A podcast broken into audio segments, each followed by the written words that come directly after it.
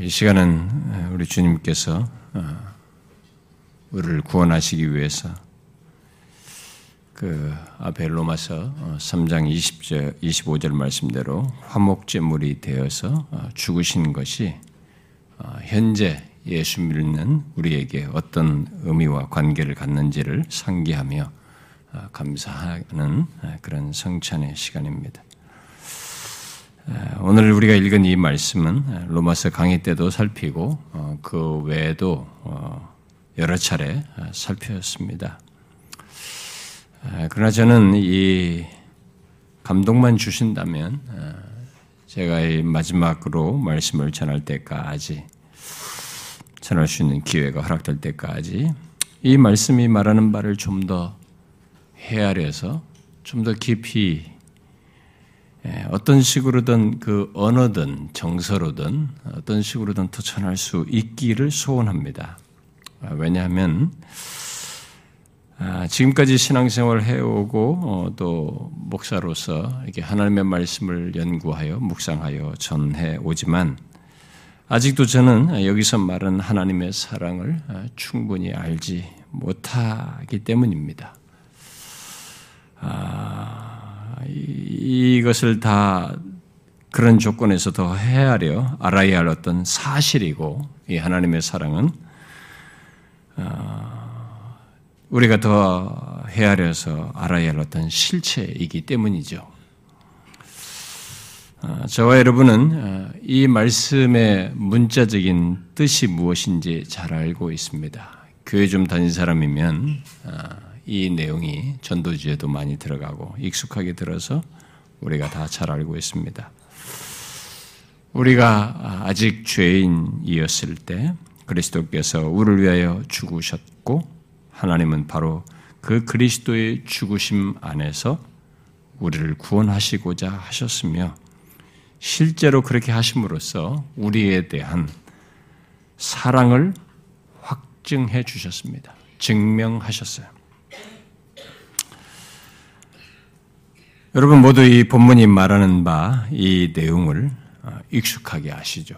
문자적으로 우리가 모를 것이 없습니다.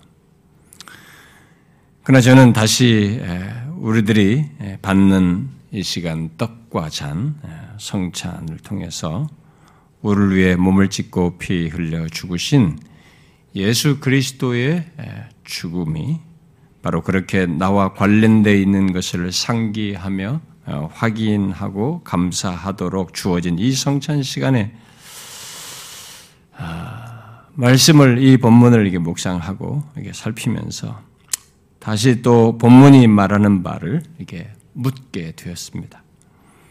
하나님께서 그리스도의 죽으심 안에서 우리에 대해 또 나에 대해 드러내시고 증명하신 하나님의 사랑을 아, 아는가? 얼마나 아는가? 또 안다면 또 어떻게 아는가?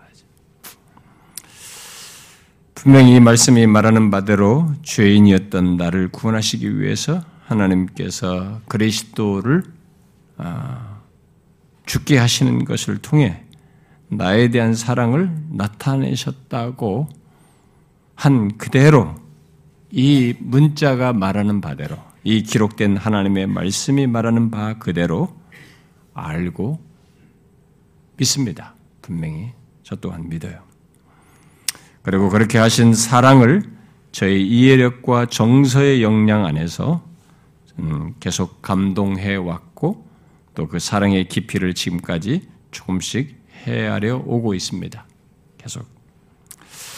그러나 저는 아직도 이 그 사랑을 잘 모른다는 생각이 한켠에 여전히 있어요. 네, 거부할 수가 없습니다. 그래서 문득문득 어, 저의 현재 위치, 어, 그리스도인 된 위치, 그리고 이 땅을 살지만 우리가 빌립보에서 말하는 것처럼 하늘의 시민권을 가진 하늘의 시민으로서 어, 산다는 그런 시민의 위치로서 하나님의 자녀라는 위치에서 그런 신분 속에서 이렇게 문득문득 생각하게 되면 제 입 에서 불쑥불쑥 어, 예, 말을 하게 됩니다. 왜 나를 사랑하셨는가? 왜 하나님께서 그렇게 사랑하셨는가?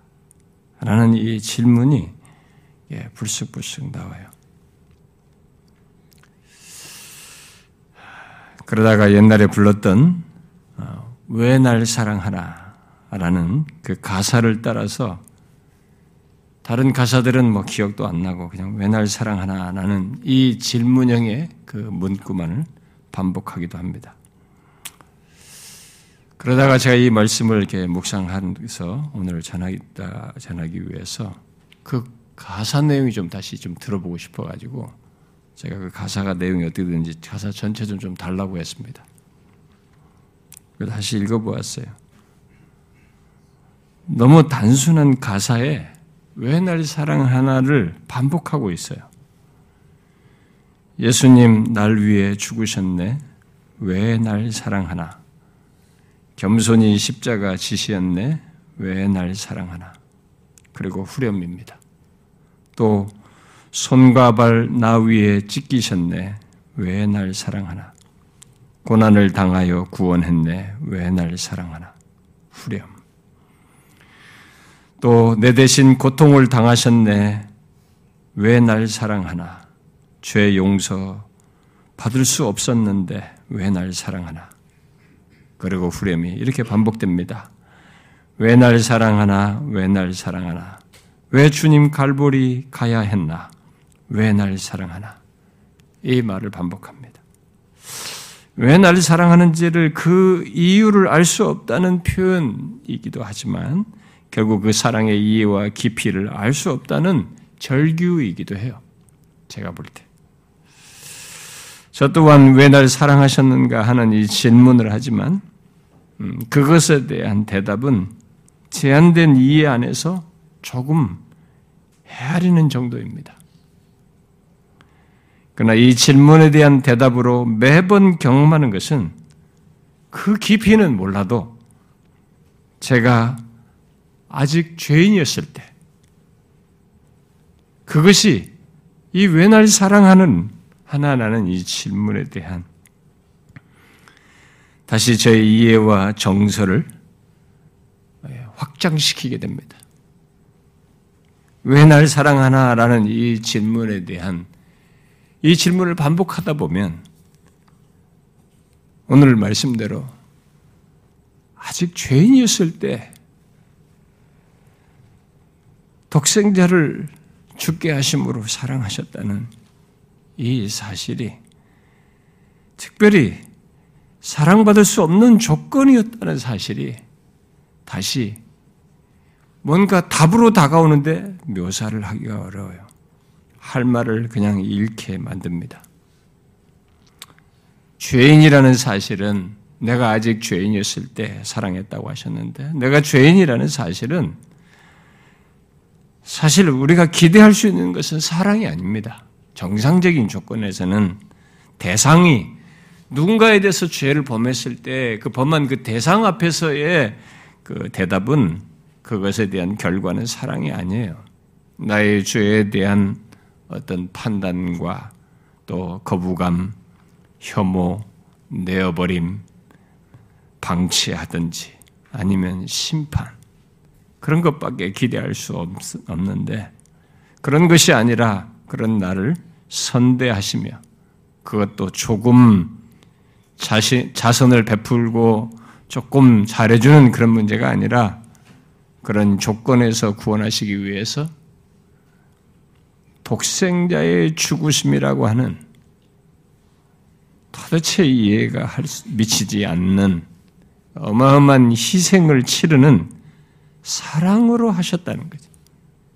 그런 사랑으로 나를 사랑하셔서 죄인이었던 나에 대한 사랑을 나타내셨다는 거죠.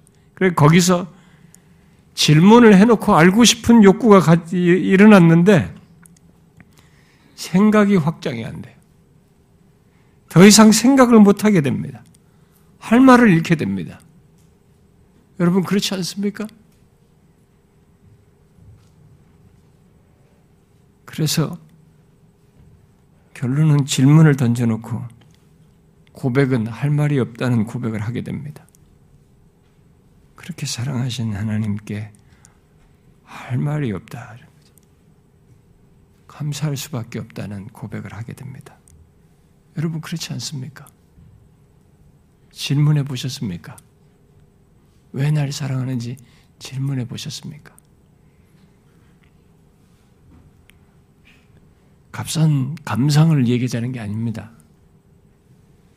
값싼 감상을 하는 신자들은 찬송할 때 찬송 이런 사랑에 대한 이런 것 그리고 자기의 지금 어, 연민에 찬 어떤 조건을 하나님의 사랑에 탁 매치시켜 가지고 자기를 싹 덮어버리고 위로받는 이 값싼 감상들이 기독교 안에 만연되어 있습니다만 그러면서 행실로 보면은 그 사랑에 대한 진실한 반응은 별로 없어 보이는 예배도 예배같이 드리지도 않고 예배도 선택적으로 드리고 자기 조건에 따라서 드리는 사랑을 안다고 할 수가 없는 태도를 보이는 그러면서도 자기 조건에 딱 매치시켜가지고 하나님의 사랑을 운운하면서 눈물을 흘리고 값싼 눈물을 흘리는 이런 값싼 정서를 지금 얘기하자는 게 아닙니다. 정확한 질문을 해보는 것이고 이 정확한 질문에 대한 자기와의 정확한 실체를 한번 생각해 보십니다.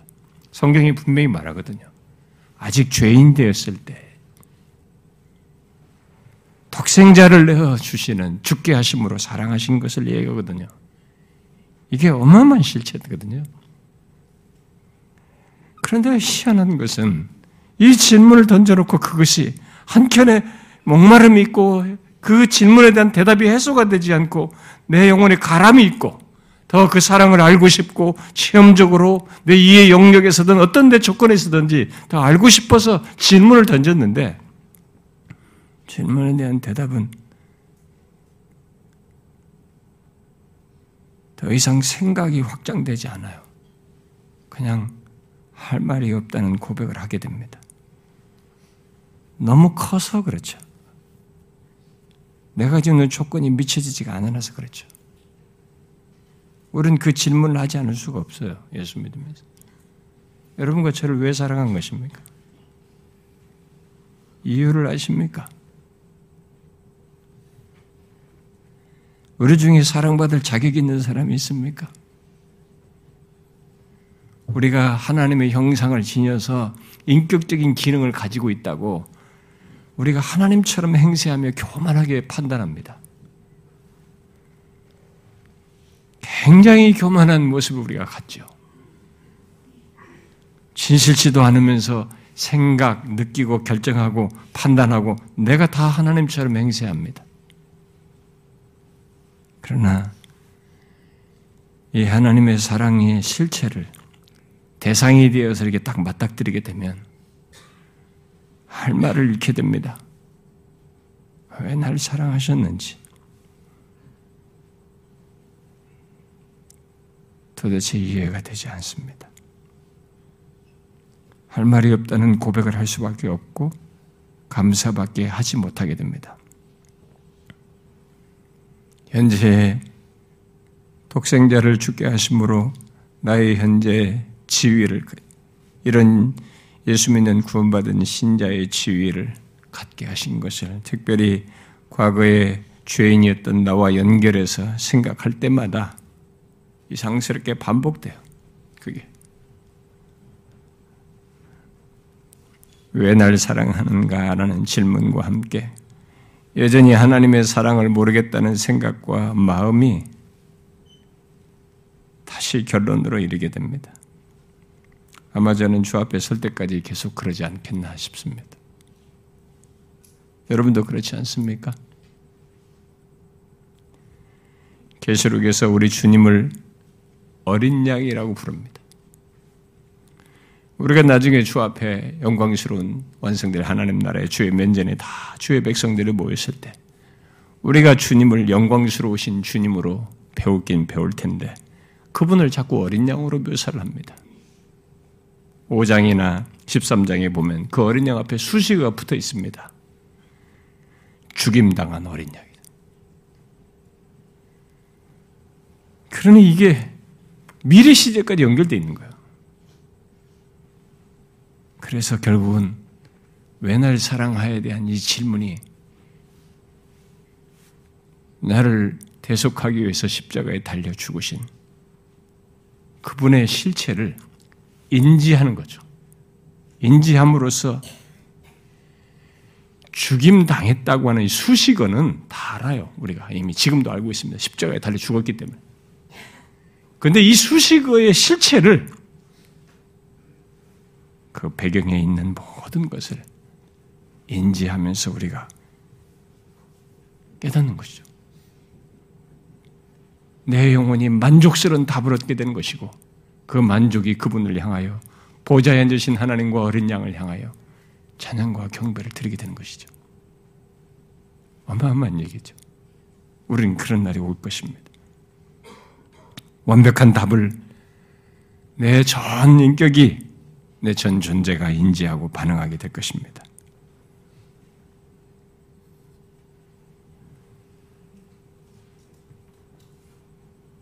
그러나 이 땅을 사는 동안에 우리는 죄인이었던 나를 사랑하셨다는 이 사실 때문에 현재의 지위에서 그 사실을 생각할 때마다 죄인이었던 나를 그렇게 사랑하셨다는 것을 현재의 지위에서 생각할 때마다 우리는 이 질문이 다시 일어날 것입니다. 왜 날 사랑하셨는가? 질문이 계속 반복될 거예요.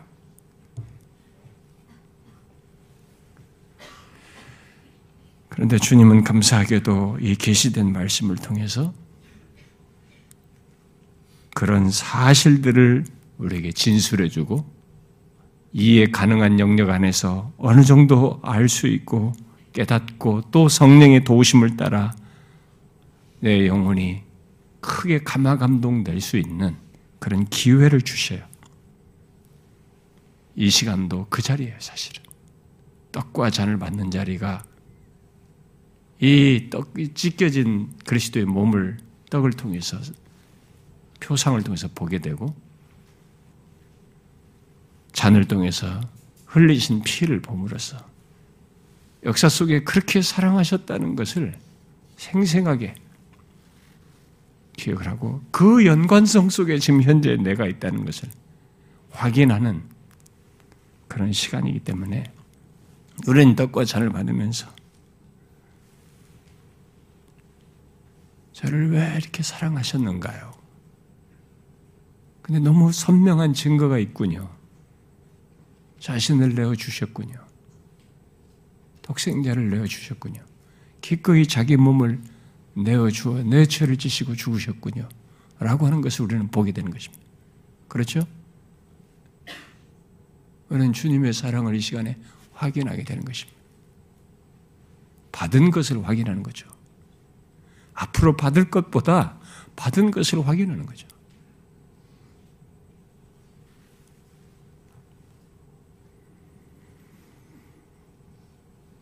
여러분, 저와 여러분을 사랑하신 그 하나님의 사랑의 이유와 깊이는 다 헤아리지 못해도 죄인이었던 우리를 독생자의 죽으심 안에서 사랑한 하나님의 사랑을 생생하게 증거하고 증명한 그 사랑을 떡과 잔을 통해서 보십시오. 얼마나 나를 사랑하셨는지, 죄인이었을 때 나를 위해 독생자를 죽게 하신 것을 생각해 보세요. 바로 그것을 보게 하는 떡과 잔을 통해서 다시 생각해 보라는 것입니다. 헤아리지 못할 사랑이지만 그 분명한 사실이에요. 역사 속에서 확증한 사랑을 우리에게 확인하도록 기회를 주시는 것입니다. 저는 여러분들이 이 시간 떡과 잔을 받을 때 우리가 마지막에 함께 받는 과정 속에 준비하고 기도하고 묵상하다가 함께 받는데 어떤 사람은 성취하는 식에 참여하면 너무 기도 시간이 많다. 힘들다. 이렇게 하는 사람도 있는 것 같더라고요. 아마 초신자인 것 같습니다. 근데, 그래서 어떤 사람은 졸리다는 거예요. 기도 시간이 너무 많아가지고. 졸릴 것 같으면 눈 뜨고 묵상하세요. 진짜 질문을 해보셔요. 왜 나 같은 자를 사랑하셨는지. 기도도 해보시지만 묵상도 해보시라고요. 묵상과 기도로 준비하였다가 함께 받는 것이니까요. 이 떡과 잔은 2000년 전에 실제 역사 속에 죽으신 하나님의 아들의 죽으심에 대한 표상이에요. 실제 사실이에요. 그렇게 해서 우리를 사랑했습니다. 그리고 그 사랑의 증거가 우리를 영원까지 효력 있게 한 것입니다. 우리의 구원을. 이 사실을 기억하고 떡과 잔을 받으시고 주님께서 베푸신 사랑을 확인하십시오. 기도합시다.